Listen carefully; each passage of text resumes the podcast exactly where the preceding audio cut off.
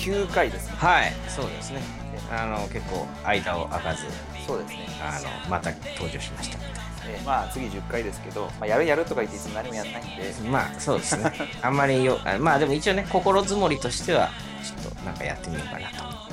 あのせっかくなんでね、そうですね。記念すべき10回。よはい。ということで、よろしくお願いします。ろしくお願いします。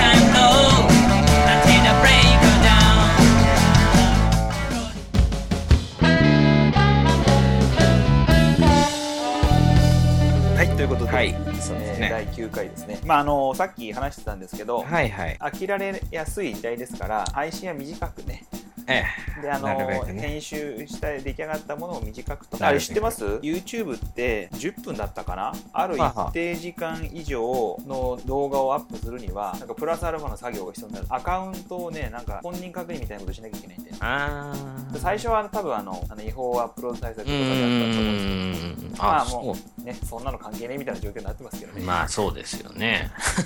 まあとか言ってると また話長くなるんでまあ、そうですね戻。します、えー今回はですね、まあ、またちょっと新しいシリーズを始めようみたいな今日から始まるシリーズが、ああなたの知らない世界はい。あなたの知らない世界っていうのはちょうど僕らがまあ中高生だった頃にやってた要するに心霊番組なんですよねそうですね。今の時期になるとね。毎日帯帯でやってるそのワイドショーがはいはいはい。その時期になるとなぜか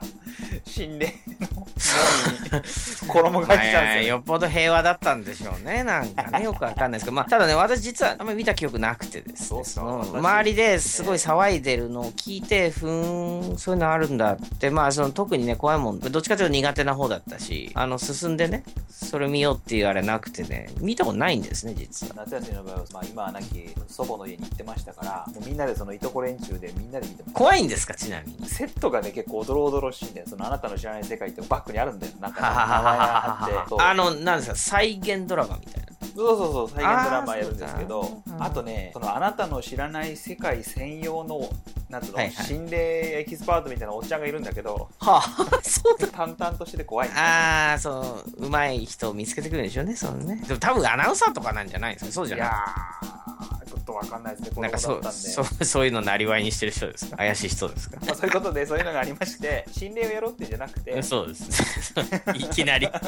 本当に字面上リテラリーに皆さん方のまあそうですね。界をお話ししましょうと、ええこの第1回の生贄はジミー・ヘンドリックスですね。まあ、こと一応サブタイトルは Are you really experienced? まあある程度分かってる人ならばピンとくるかもしれないですけどこれジミー・ヘンのねファーストアルバムのタイトルは Are You Experienced? これをちょっともう経験したかってことでしょうけど、ね、そうですね。それはあの、ちょうどそのアルバムが出た頃、あの、ヒッピーカルチャーかなり盛んな頃、67年夏っていうのはね、サマーオブラブって言って一番その印象深い。一般的にね、ヒッピーの最近っていうとウッドストックっていうイメージがあるかもしれないですけれども、本当にその盛んだったのは67年ぐらいなんですね。それで、その時67年のモンタレポップフェスティバルっていうのはサマーオブラブっていうことで、まあ人々の記憶に刻まれてるわけですけれども、その年に出たアルバムで。で、まあ当然ヒッピーですから、I experienced っていうのは当当時なんか多分ね、半ば合言葉みたいな感じだったらしいんですけれども。やってるみたいなノリだったそうなんですすね。で、まあ、それ何やってるかというと、要は LSD、原原拡大ですね。もともとあの、まあ、そのベトナム戦争なんかの関連もあって、自白剤のその研究の過程で生まれた薬で、初めは合法だったんですね、確かね。65年ぐらいの時点では。薬屋でも普通に買えたっていう話です昔の日本のヒロポンみたいなもんですかね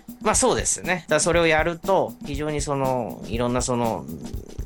ものがその増幅されて見えたりとか音が聞こえたりとかっていうんで人間がその別の段階に行ける夢の薬なんじゃ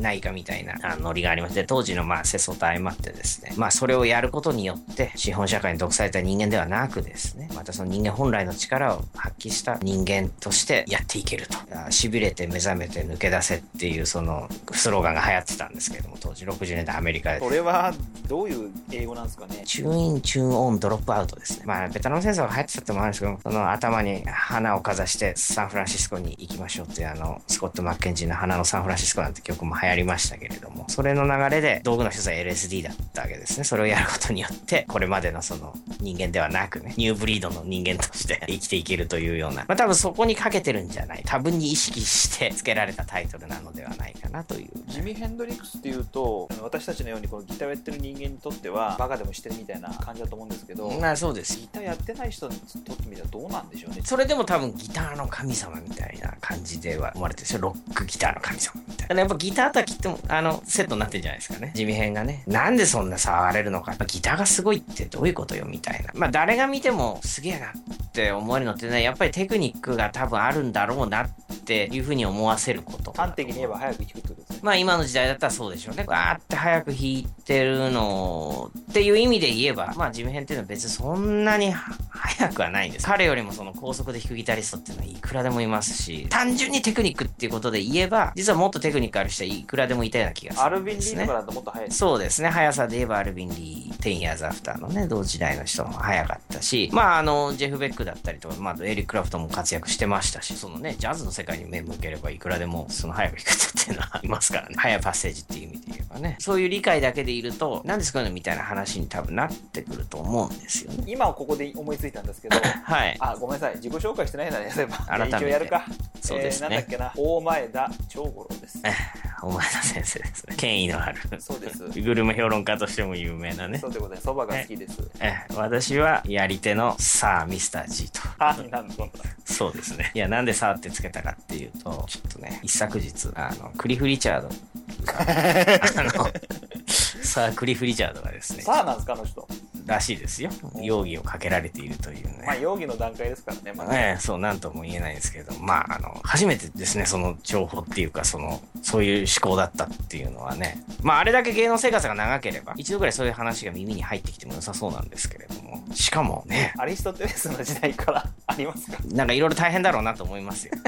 まあまあ、そういうわけで。で今ちょっと思いついたっていうのはさあミスター G が考えるところのギターがすごいとどういうことですかね？いきなり来ましたね。いや私一つ思うのは音がいいってことだと思うんですよねそれは私も、あの、トーンですよね。そうそうそうそれは私結構昔に考えたことがあって、テクニックなんていうのは練習でどうにでもなりますから、ましてやそのある程度有名になってる人なわけだからみんな努力してるわけだから、みんな同等に上手いわけですよ。そのリズム感もいいし、ある程度のフレーズだったら弾けるし。その中でも、まあ突出というか、それこそその詳しくないような人でも知ってるようなところまで到達する人って何がすごいのかっていうと、やっぱ音が印象的だっていうことなんですね。トーンですよね。音っていうかトーン。ビビキングしかり、エリック・クラプトンもそうですよね。ウーマントーンで有名になりました例えばレイラのイントロとか、サンタナだったり。固有のトーンっていうのは持っていないとしても、名演とされるような曲。ジェフ・ベックの Cause We When Dead Lovers。あれも結局トーンが多分すごくその活躍してるからこその評価ですね。まあジェフ・ベックはあの人はちょっと分裂気味なところがあるんで、いろんなことやるんで、固有のトーンっていうのはあんまりないんですけれども、その時期その時期でですねゲイリム・ワなんかも結局音が良かっまあそうたから評価高かったそう、んですよね、そうだと思います。パッて聞いた時の、これ誰だってわかる。固有のトーンを持っていることっていうのはやっぱり大事なことですよね。なかなか難しいんですけれどもね。他に何かあります安定してるってことじゃないですかね。その、リズム感がいいっていうことですかね。あの、これはね、よく言われてることなんですけども、実感として理解するまでにものすごい時間のかかる話で、単にそのメトロノームに乗って、あの、音がいいとかではなくて、一人でも多分演奏が成り立つんですよね、みんなね。私の持論で言えば、あの、良いミュージシャンっていうのは多分一人で演奏が成り立つ人たち。なんかリズムがね、鳴っててそれに合わせることができるとか、そういうことではなくてですね、自分でノリを出していくものなんですね、楽器の演奏っていうのは。あの、音楽っていうのは、あの、リズムとメロディーとハーモニーって3要素がある。で、そのどれが欠けてもダメなんですね。やっぱりその一流って言われてる人たちは、どれもそのバランスよくいいんですね。逆に言うと、その、反一流みたいな人たちっていうのは、どれかが突出してる場合ですよね。例えば80年代型のギタリストが弱いとされているのは、そのリズムだったりするんですけど、もまさにそうだと思う。一人で演奏すると演奏が成り立たないっていうことなんですよね。周りにサポートしてくれるそのリズム楽器がついて、初めて演奏が成り立つようでは、それはまだいい演奏ではないんですね。例えばギターソロを弾いたとしても、ちゃんと乗れる演奏をすることですよね。いいバンドっていうのは多分それができる人が集まったバンドですよ。各々がお互いを意識しながらでも自分の流れで動く。で、それが溶け合った時にやっとグルーヴだなんだっていう話になるっていう。だから地味編なんかは多分そこがかなりいいんじゃないかなというのはね。じゃあまあサウンドというかトーンがありノリがありあと何かありますか？独創性とかじゃないですかね、ああとはね。今の2要素っていうのは実はお金もらって演奏してる人たちっていうのはどこかしらで身につけることなんですね。そこにさらに独創性だったりとかアイディアだったりとか。っていうのが加わって始めたアーティスト。まあ、特に60年代の人たちなんていうのは。で、ましてや地味編なんていうのはそのバックミュージシャンをやってましたからね。エフェクター使ったりとか、ちょっと変なコードを使ったりとか、フレージングの間の取り方があれだったりとか、スケールが面白かったりとかっていうのが彼の場合あるんじゃないかなという。でその3つはもう満たしてるわけですね。まあ少なくとも地味編はそうですね。その最後に言った独創性の部分だけが取り沙汰されてるようなところってのはやっぱあると思うんです、ね。まああのね、ギター燃やしたりとかね、そういうのももうそう含めてね。ですね。もちろんそうなんですよ。よく流れるあのウッドストックのライブ映像なんていうのはアメリカ国歌を演奏して、まああれ自体もそのさっき言ったことがカバーされてなければできない行為なんですけれども、あれメロディー弾いてますからね。ちゃんと演奏が成り立つっていうのは多分私が言ったようなことがなされているからこその話であって、ちょっと話ずれますけれども、あの、あれは別に彼が愛国者だったとかではなくてですね、ファズかけてぐちゃぐちゃな音で演奏してるわけですよ。アーム途中でかけたりとか。で、まあそれは彼なりのメッセセージで、まああれウッドストックっていうのは愛と平和の祭典、まあケネディが撃たれてから戦争の方に流れてて、ベトナム戦争が一番どうしようもないことになってる時なんですね。どんどん若者は徴兵に持ってかれるし、まあ他にもその政治的にもあんまりいいような時代じゃなくてですね、アメリカ国家をそのディストションをめちゃくちゃにかけて演奏して、まあこれが今のアメリカの姿だっていうような、そういうあのメッセージがどうも込められていたのではないかというような話もありますよね。よくあの、あれの真似して、日本人があの、君が代とか演奏したりする人がいるんですけれども、ちょっとその意味を取り違え、どうなんだろうね。ちょっと少なくとも俺はできないなって、あの、思いますけれどもね。別にアメリカ人だからアメリカ国歌演奏して、日本人だから君が代を演奏してるみたいな話ではないんだけどねっていうのは、個人的にはありますよね。まあまあ、あの、あの頃っていうのはもう死ぬ寸前ですしね、地味編もね。彼のその音楽的なそのスキルだったりとか、まあ独創性ももちろん大事なんですけれども、きちんとしたそういう音楽的なインプットが非常に高かったことが、まあちょょっと見過ごされてるんじゃないかなと。実はそのオーソドックスなプレーっていうのは彼非常に良くてですね。ただあれだけのことをやる人なので、どっかしらその自分の足跡みたいなのがついてるわけですね。基本的にはそのポップシングルっていうことで作られていたんで、まあ基本的に歌物っていうことで楽曲が構成されてるんで、オーソドックスだったりするんですよ。そのバッキングだったりとか、歌の間だったりとかっていうのは。彼は歌物のバッキングのね、演奏して生計を立てた時代が長かったんで、R&B 的な非常にそのそのオーソドックスなプレーをするんですけれども、それでもやっぱりなんかどっかしらキャッチーなんですね。ジミヘンのプレーの要素で有名なあのコードバラシって言って、ああれですよ、リトルウィングのイントロが一番わかりやすいんですけども、例ああいうのは結構曲中にふんだんに使われてるんですけども、非常にその印象に残るんですね、そこだけ聞くとね。オーソドックスなプレーももちろんできるんだけれども、それですらキャッチーであるフレージングだったりとか、ファズかけたりっていうのもガツンってそこが音がバーって入ってくるっていう部分で、まあキャッチーさ、まあ狙ってたかどうか知らないですけれども、印象深いっていうことが多分彼の中で重要なファクターだったんじゃないかな。どんなプレーをししても何かしらそのキャッチーさを持つっていう。これが多分彼のプレーの一番いいところかな。まあすごいね、あの、マニアックな話なんですけれども。ジミヘンの影響を受けたギタリストっていう例えば有名どころであれば、ええリッチー・ブラックモアであるとかイングヴェイ・マルムスティーンであるとかそうですね。彼らがジミヘンの突拍子もないところだけやってるかっていうと全然そんなことないうん、ですよ、ねそうですね。まさにそうですね。同じですよ。彼らなりの、今言ったその地味編の、まあ、見過ごされてる部分。そこを自分の解釈としてやってるんですね。その、リッチ・ブラックマンにしても、イングウェイも、まあ、あとレイボーンなんかもそうですよね。あれはどうですか？ウリロードは彼もでも自分なりに解釈して、すごくいい感じにやってるんじゃないですかね。あの、スコーピオンズ・バージン・キラーなんて、もうそれ全開ですよね。僕らがあの高校ぐらいの時ってあのバージンキラーのあのいけないジャケットあジャケットねあったじゃないですか、はいはいはいはいはい。今ダメですよねあれねあれ今もうダメになって。まあ元からあの、西洋はあれ厳しいヨーロッパとかですからね。ダメですよね日本だけはまあ OK だったんですけど、今まあ CD ちょっと高くなってるんですよ、あれ。私あのーオークションに画像掲載できるんですか？いや、それでね、発見して、オークションで、昔一回出したことあるんですよ。で、その時は別に掲載しちゃったんですけど、まあ、まあ、もう一、もう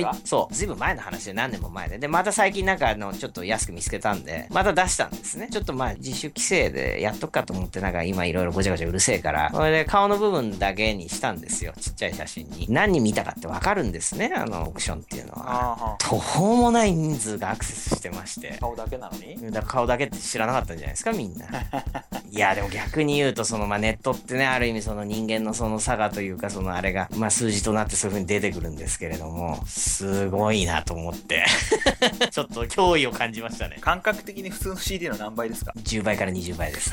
それすごいっすね。怖かったですねなんか。ね本当ウリロートもあのアルバムの「バージンキラー」っていう中でも地味編全開のリフですよね。ファンキーでハードロックだけやっててあれコピーするってなかなか厳しいんじゃないですかね多分ね。いろんなプレイができればそんな難しくないんですけどいわゆるそのロックギターとかその R&B のギターっていうのを習得してればそんなに難しい話じゃないんですけれども。当時確かに私もちんぷんかんぷんでしたね。1弦2弦の12フレットをちょろろって弾いていきなりその後6弦の開放弾くとかそういうのっていうのはちょっと未知なる世界でしたよねなんかね。単音カッティングを単音弾くんじゃなく全部振り抜いて単音でカッティングするみたいなのあるじゃないですか、はいはいはい。ああいうことができれば何のことはないんですけれども、ハードロックとかだけやってるとなかなかそういうテクニックって身につかないですからね。コードストロークしてるみたいに振り下ろしながら特定の場所だけ音出すみたいな話のプレイで、それがまあできてれば問題ないんですよ。だからそう地味編だっていうのはやっぱりそういう部分も長けてた。まあね、当時はまあそういうギターしかなかったっていうのもあるんですけれども、バージンキラーなんかもそうですね。ただまあコピーっていう匂いが多少しますけどね、地味編のね。あの人相当好きらしいですか？らね。ですね。だってあの、地味編が死んだ時に付き合ってた彼女と付き合ったらしいですからね。地味編好きは講じて。エルビスで同じことした人いましたけど、まあね。ちょっと違うバージョンだけど。まあ若干違う、まあでもその近づくっていう意味では。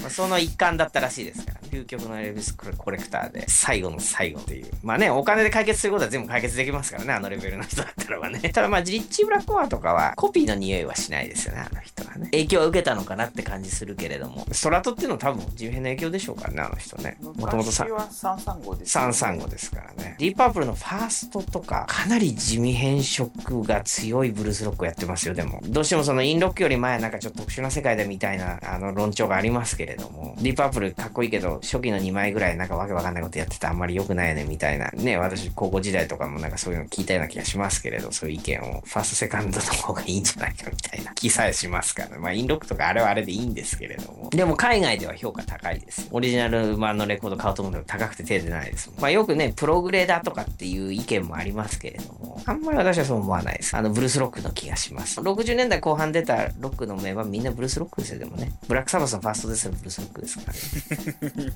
一瞬、セッペリン聞いてんのかなって錯覚しましたからね、私かけっぱなしにしといてね。気味の悪いセッペリンみたいな感じです。不気味なセッペリンみたいなうまい感じです。こと言いますね。演奏自体はおそらくブルースなんですけど、途中でなんか急にあの、おどろおどろしい鐘の音が入ったりとか、風の音が入ったりとかして、あれ？なんだっけこれって。ああ、サバスかみたいな。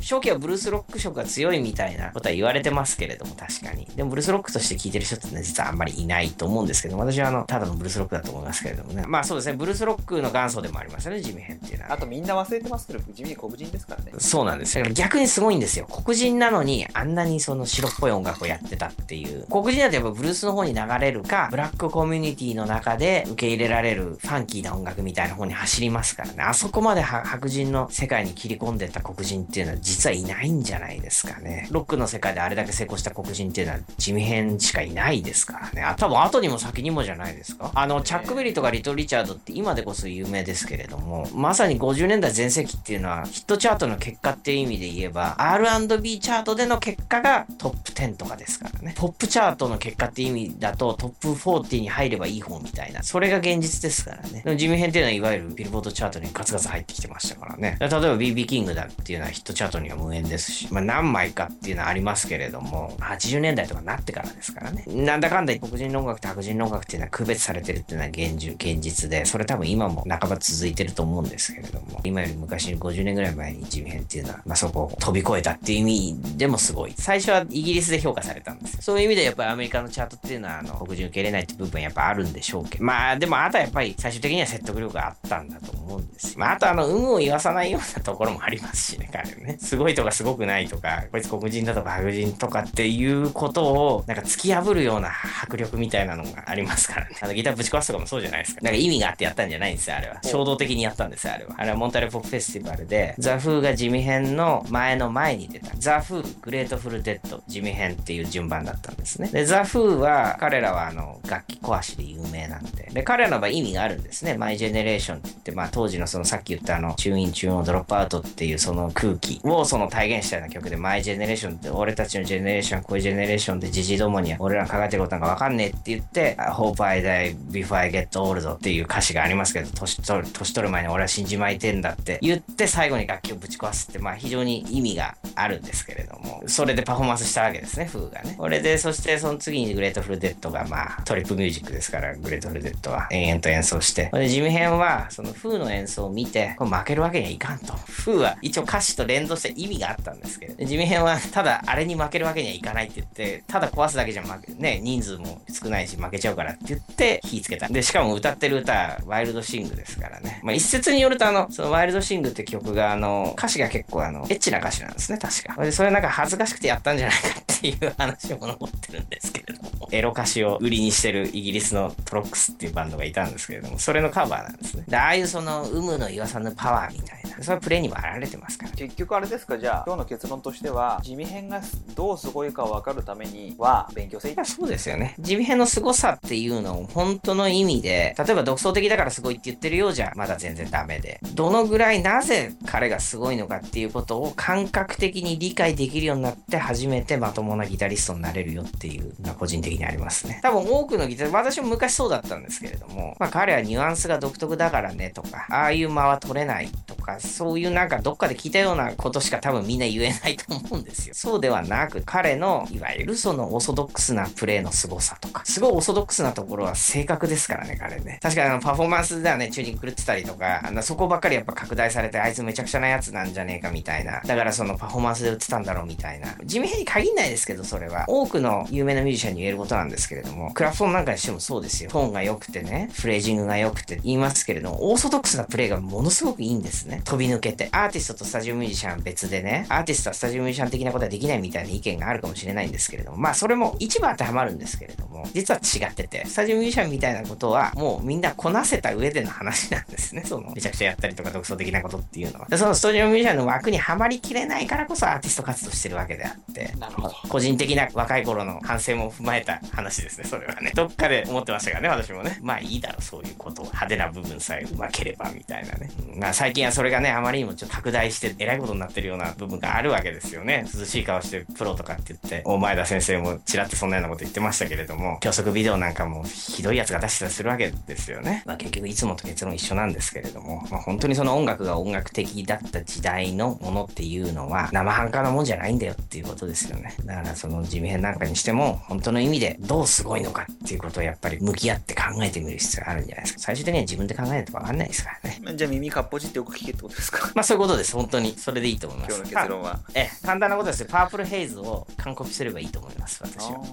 なるほどねできないですから、なかなか。イントロとかできますよ。意外とできないです。パープルヘイズとボクシーレディぐらいでいいんじゃないですかね。意外とできないです。やろうと思って。っていうのが今日の結論です。なるほどまあじゃあそんな感じで次回は一応まあ機械的に1回なんでね。えーまあちょっとね、考えましょうよ。じゃあまたというわけで知らない限り。知らない限りは第、第10 10回。回でお会いしましょうさようなら